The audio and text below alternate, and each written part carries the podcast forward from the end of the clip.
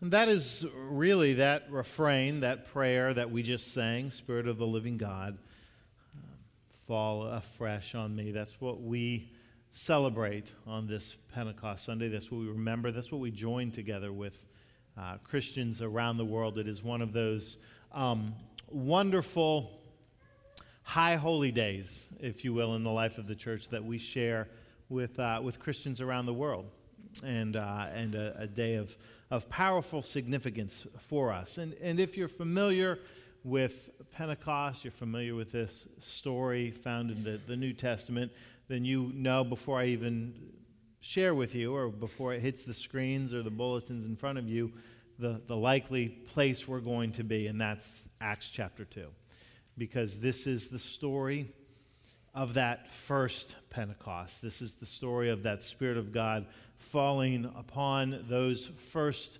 believers and, and followers of, of Jesus. And so we find that story, as I said, in Acts chapter 2, as the disciples um, have experienced the, the ascension of Jesus.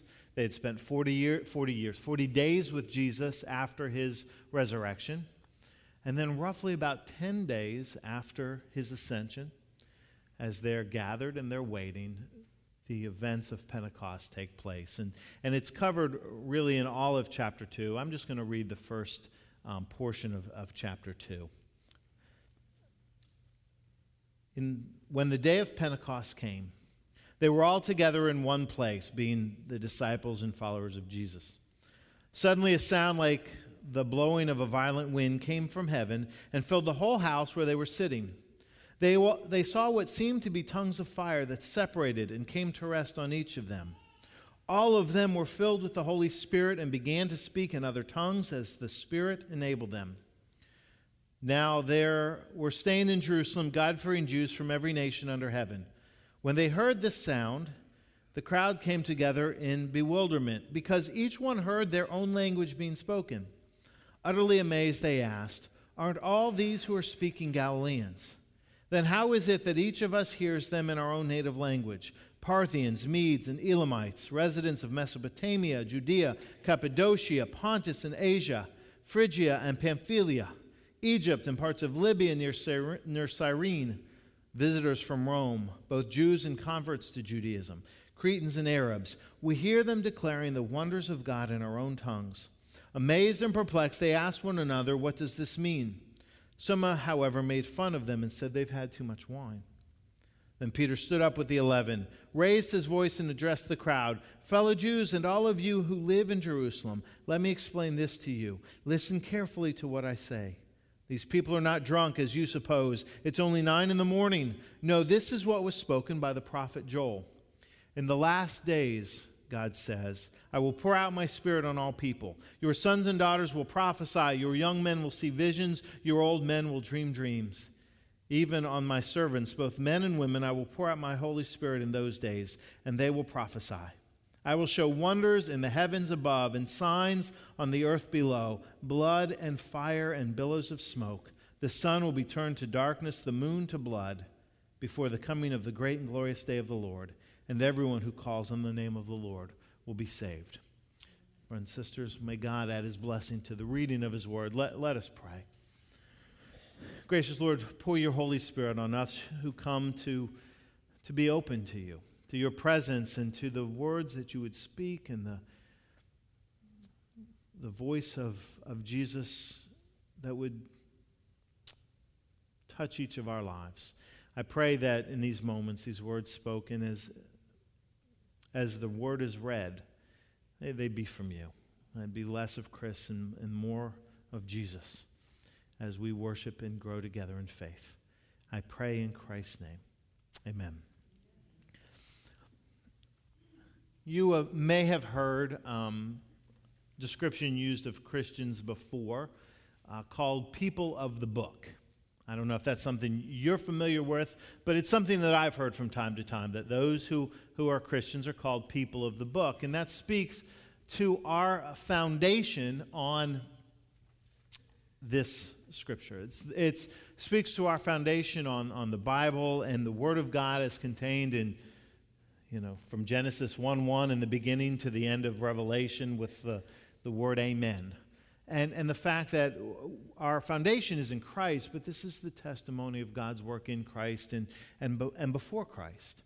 And so our identity is closely tied to, to the Bible, to the scriptures. That's why it's so important to us. That's why I read from it every Sunday when we start. That's why uh, we have Bibles in, in every, just about every seat so you can grab one. And, and here's what I'd venture to say I would bet that everybody in here, Uh, maybe not everybody, but probably, has a Bible. And if you don't have a Bible, come see me because I will get you a Bible.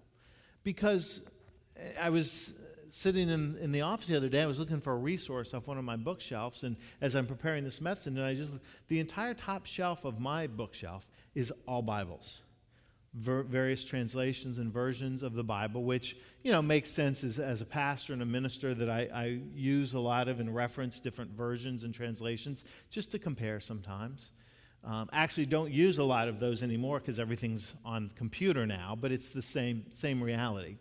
But the point is, you know, Bibles are easy to get your hands on. They're easy for us, and, and they have value because in your homes and in your private time, you can read, you can study God's Word, you can fact check and anything I tell you. And, you know, when I reference things, you, you can go home and you can go, hey, is he telling me the truth? And boom, you can pop it open and look. And um, I think we, we take that blessing for granted. Because it's interesting that we're called people of the book, but really, if you consider that the church history is about 2,000 years old, only a fourth of that have Christians really had easy access to the book, to the scriptures.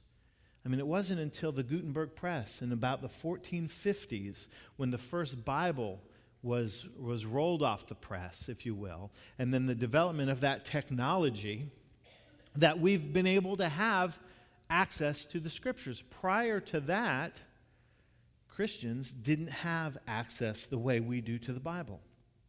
Because, as you know, prior to that, Bibles had to be copied by hand.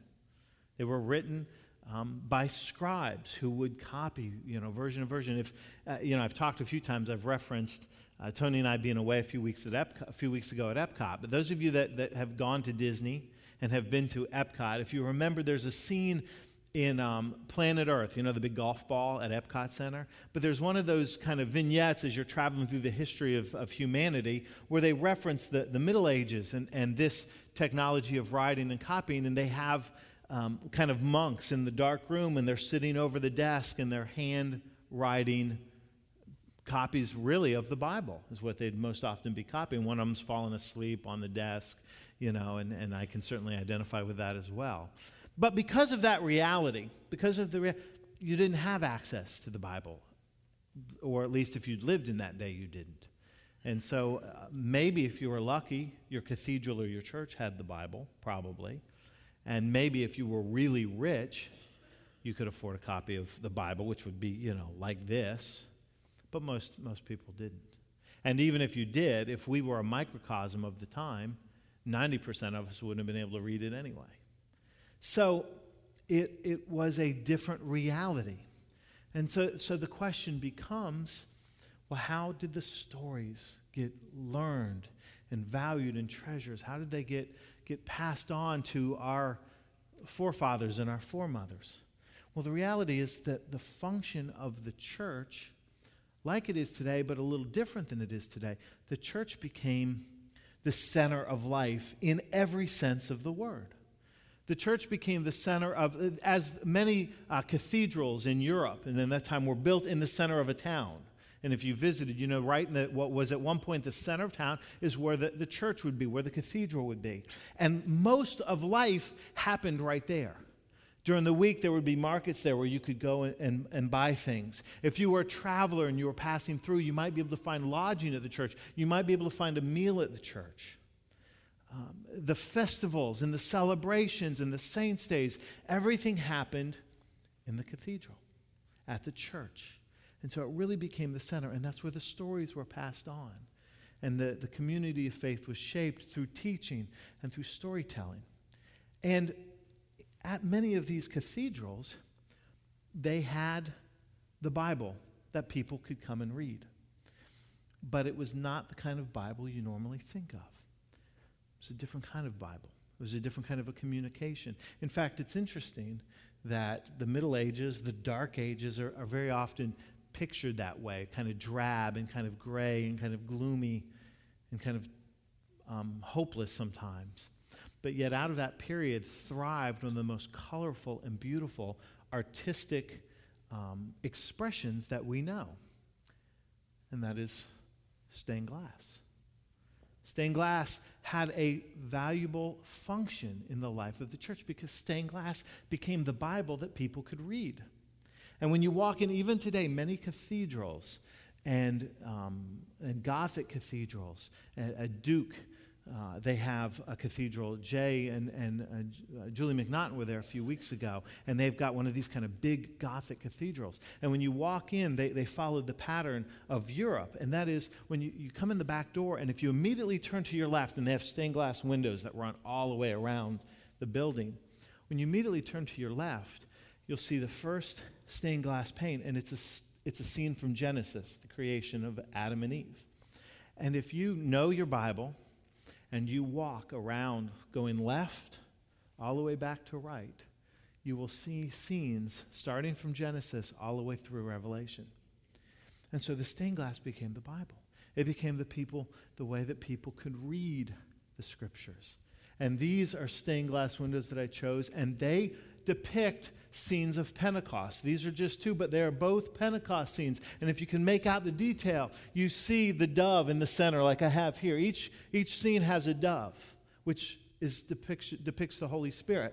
And they have uh, red for the tongues of fire and the waves that represent the wind. And here you see disciples that are, that are open, their hands are open, they're willing to receive, and here they're kneeled in prayer. But the idea is it reminded the people every time they looked at that, at what happened on Pentecost. What happened on this day when the church was born, if you will, when the ministry was set into motion, and God's Spirit fell upon those who had gathered and began to prepare for God's movement. Now, the other interesting thing is the way that these Gothic and medieval churches would celebrate these days. And, the, and Pentecost was sometimes one of the most creatively celebrated of the church um, holidays, of the church festivals, if you will. And, and if, especially in Italy, they talk about, in fact, there was a book written about 20 years ago by a Harvard scholar by the name of Diana Eck. And she talked about some of the practices in the medieval churches. And she talked about on Pentecost. Well, and the ceilings in a lot of these cathedrals, you may remember that, that the, the ceilings would be painted with heavenly scenes. The most famous example of that is the, the Sistine Chapel. And, and they would depict these scenes of, of God's realm and God's kingdom and God's power. But they had another function. There was a, little practical function. The scenes would also creatively hide trap doors that were built into the, to the ceilings. And so on a day like Pentecost, some volunteer would be selected to go onto the roof. Now, again, think about these. You've seen pictures, if you haven't been, of these Gothic cathedrals. These are massive structures. I cannot fathom going up there. But somebody would go up on the roof. And during the liturgy and during the worship, and the appropriate time, on the day of Pentecost, they would open the trap door and they would pour into the trap door live doves that would then swoop down over the congregation as they made their way out the back doors that would be opened that reminded the congregation of the Holy Spirit and the prayer. Can you imagine what that would feel like to have doves? You'd probably have to duck a little, um, but to have these live doves that come down to, to visibly, to tangibly remind you of the presence of God moving over you. That must have been a pretty awesome, awesome experience. You know what it reminded me, too? That there's really nothing new in, in the church. Not, nothing new. is. We live in a day and age where we, we try to create through technology and through projectors, and we do things to try to create experiences of worship in different ways to connect, and we think this is new. It's not new. The church has been doing this for thousands of years. We just do it differently, but it's the same concept. And so these doves would come through. And then what they would do is they would at another time in the service that they would use instruments or voices and they would create the sounds of like a rushing wind. And they would again open the trap doors and they would pour out through the doors onto the congregation red rose petals to signify the falling of the tongues of fire and the Holy Spirit that would literally fall upon people. Reminds us of the power and it's a tangible expression of a, of a spiritual reality, which is the God's presence that falls upon all who claim the name of Jesus. But those trap doors in those cathedral ceilings that they would use in these creative ways, you know what they were called? Holy Spirit holes. They were called Holy Spirit holes. Uh, and we joked a little bit. These are not Holy Spirit holes. Um, these are new projector holes. Um, but it crossed my mind for a while. I was like, I wonder if I can get anybody up there to pour, but I thought that's probably not going to work. Um, but some of you didn't even know they were there. Now you're all looking, at, hey, there's holes up there. Um, Holy Spirit holes were the ways in which, in a figurative way, in an experiential way, a congregation could open themselves up to experience symbolically the presence of, of God, his, his Holy Spirit, His voice and His power into their lives. But in a, in a real way, in a spiritual sense, as I read that story and I thought about that reality, I wondered for you and for me and for us how faithfully, how well we create Holy Spirit holes in our lives. Room in our lives for God's Spirit to speak. Places in our lives, vacuums, if you will, in which God can speak into, that we are receptive and that we are open and we are prepared and we are expectant to hear and experience the voice and the presence of God.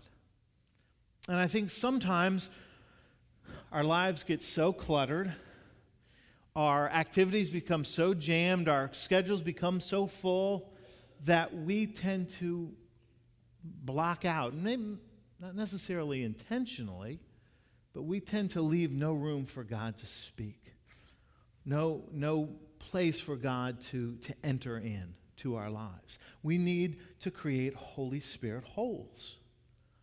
And that's what happened to those disciples that day. They created a, a, place and an opportunity and a moment in which God could speak into.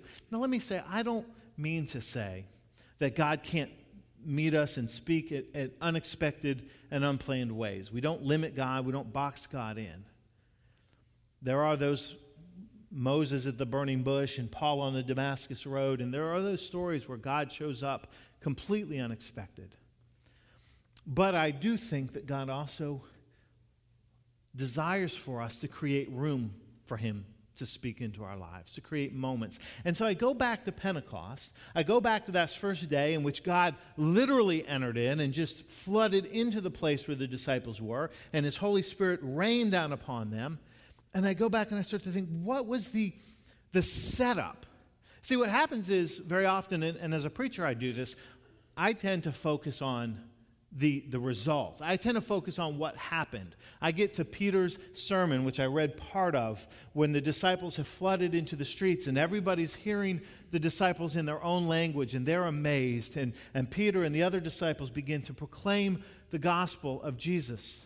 And they begin to proclaim his resurrection. They quote from the scriptures and they invite people to faith. And the scriptures tell us at the end of Acts chapter 2, as I've said before, that 3,000 people came to faith on that day.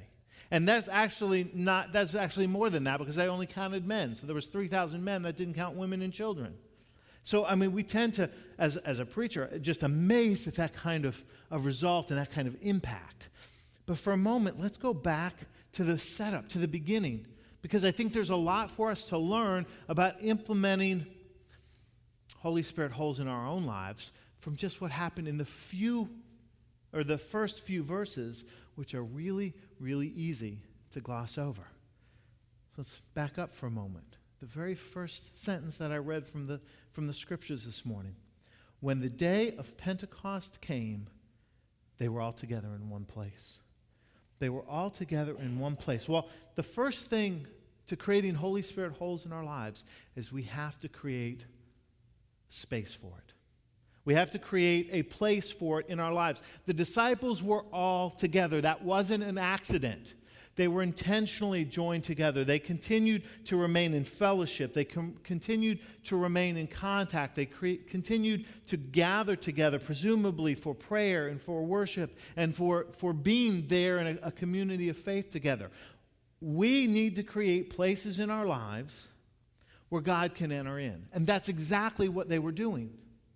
Now, doesn't always have to be corporate. Doesn't always have to be group. There, are individual and personal ways uh, in your day to day life that you can create space for God to speak into your life. And a lot of things. It's not just by entering into the, the, the proverbial prayer closet in private. That is one way you can do that. In your scripture reading, even in the, your normal day to day activities. The rule of St. Benedict, which was a rule that was implemented uh, during the, those kind of Middle Ages for, for, the, for monks talked about how to worship doing everyday things like washing dishes. You know, how to worship and, and create space for God in all your activities. And I think we can do that. I think we can do it in everything that we do. You can do it when you're driving.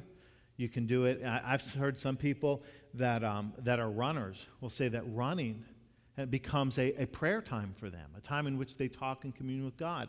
I used to run and I talked to God a lot, but it wasn't a real wonderful conversation at that moment.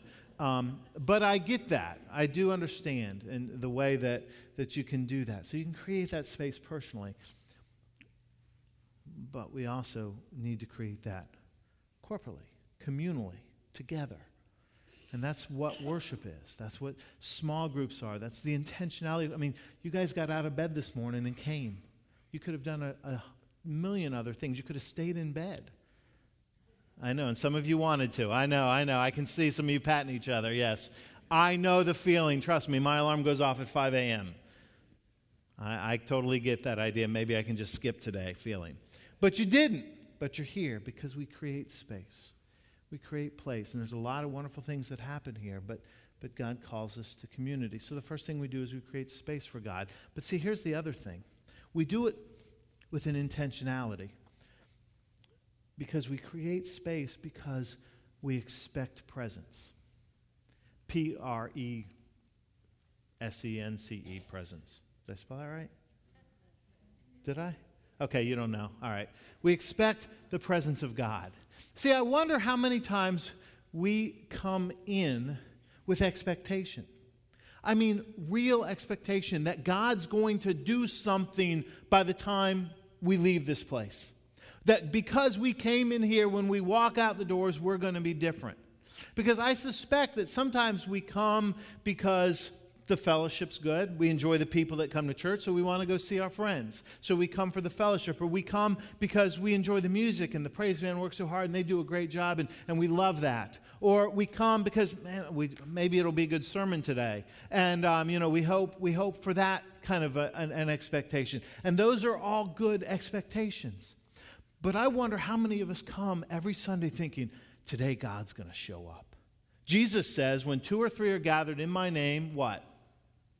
There I am also. How many of us come because we expect Jesus to show up?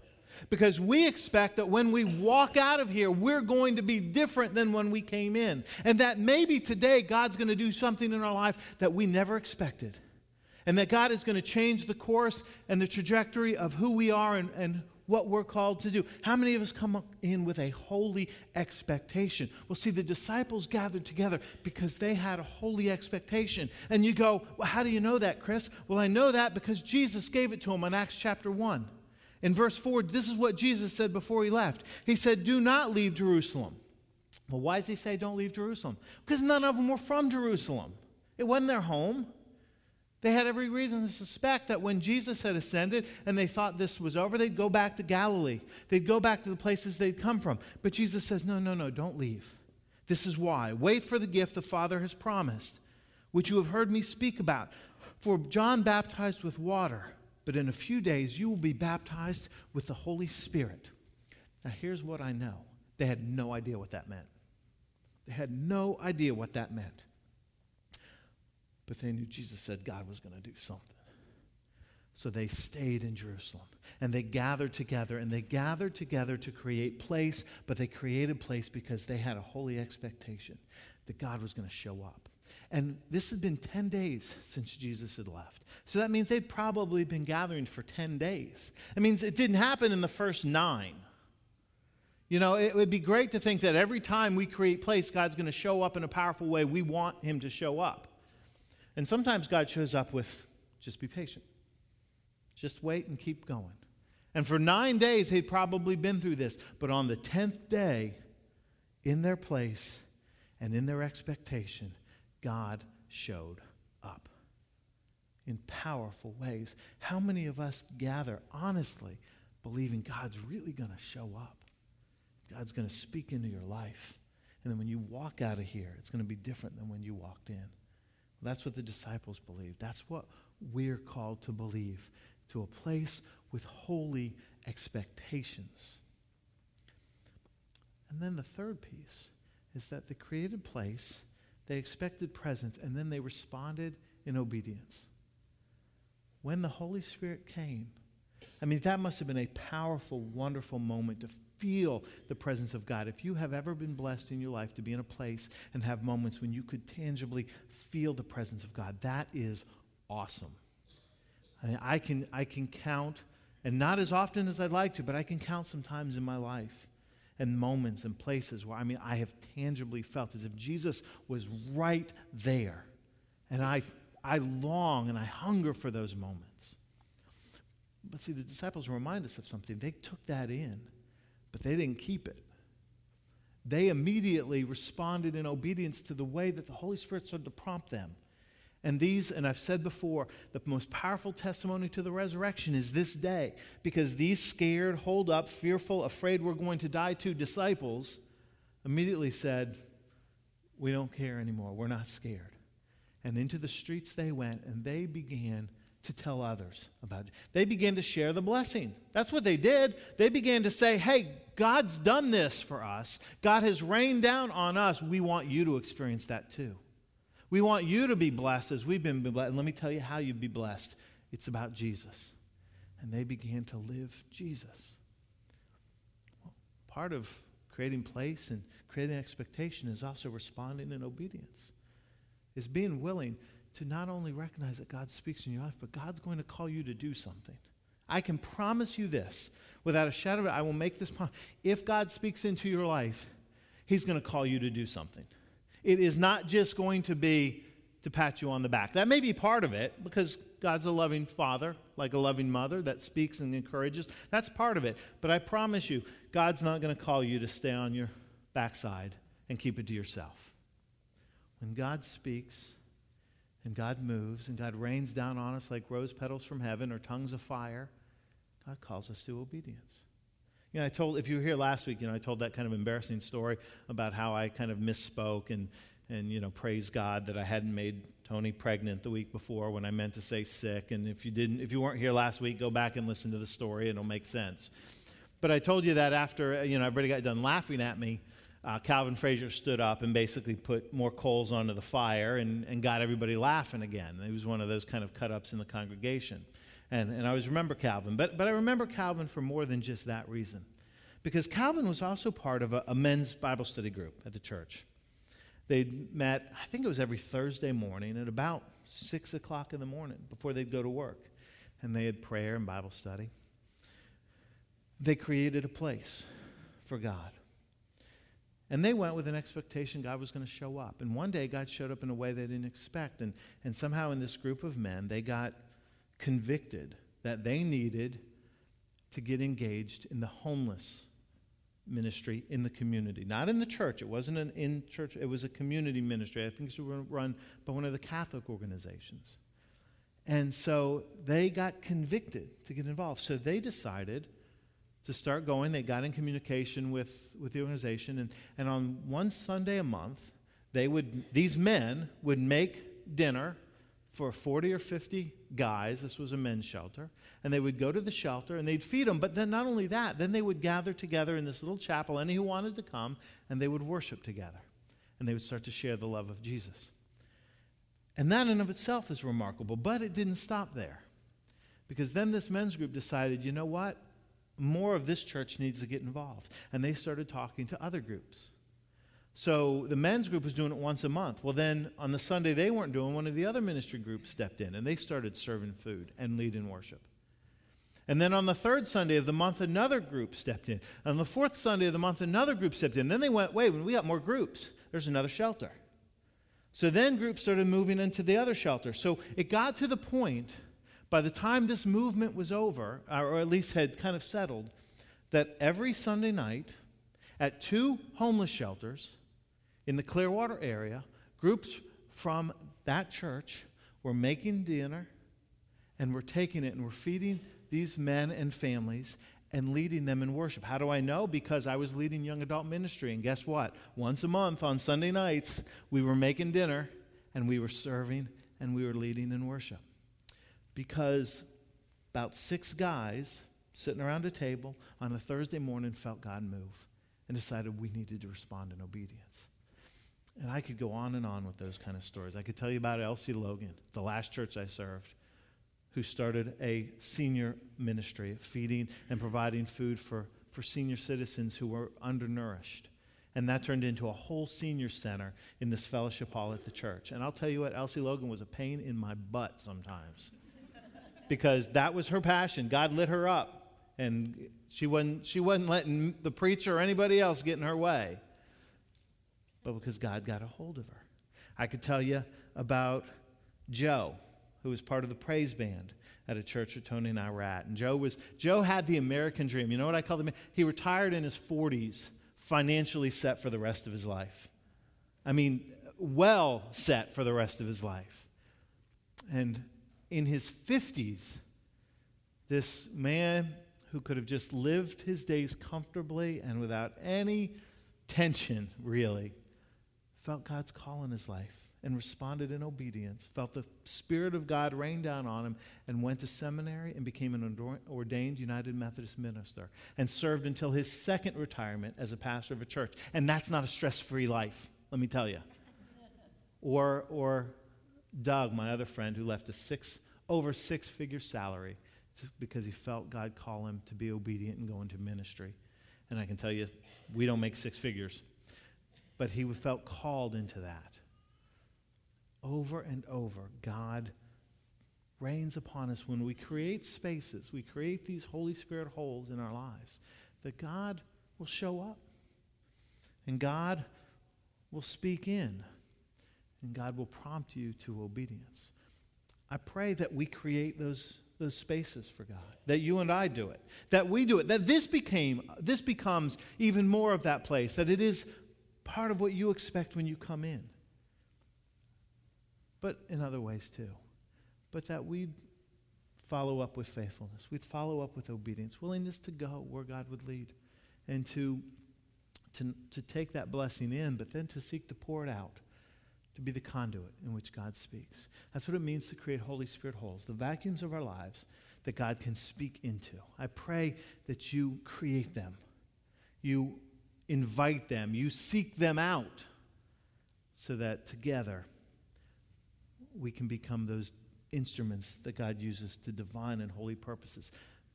The power of Pentecost is not just that it happened 2,000 years ago. The power of Pentecost is it happens today, still today, when God's Holy Spirit pours into the lives of those who are open to receive it. Let us, brothers and sisters, be people who are open to receive it. Let's pray. Gracious and loving God, speak into our lives and propel us forward in ministry. You know, speak in and, and rain upon us tongues of fire that would light us up to the glory of Jesus. And that we would go forth in whatever way you would call, whatever field you would lead, whatever ministry you would prompt us to, to be a blessing to others, always to the glory of Christ our Lord. For it is in His name that we pray. Amen.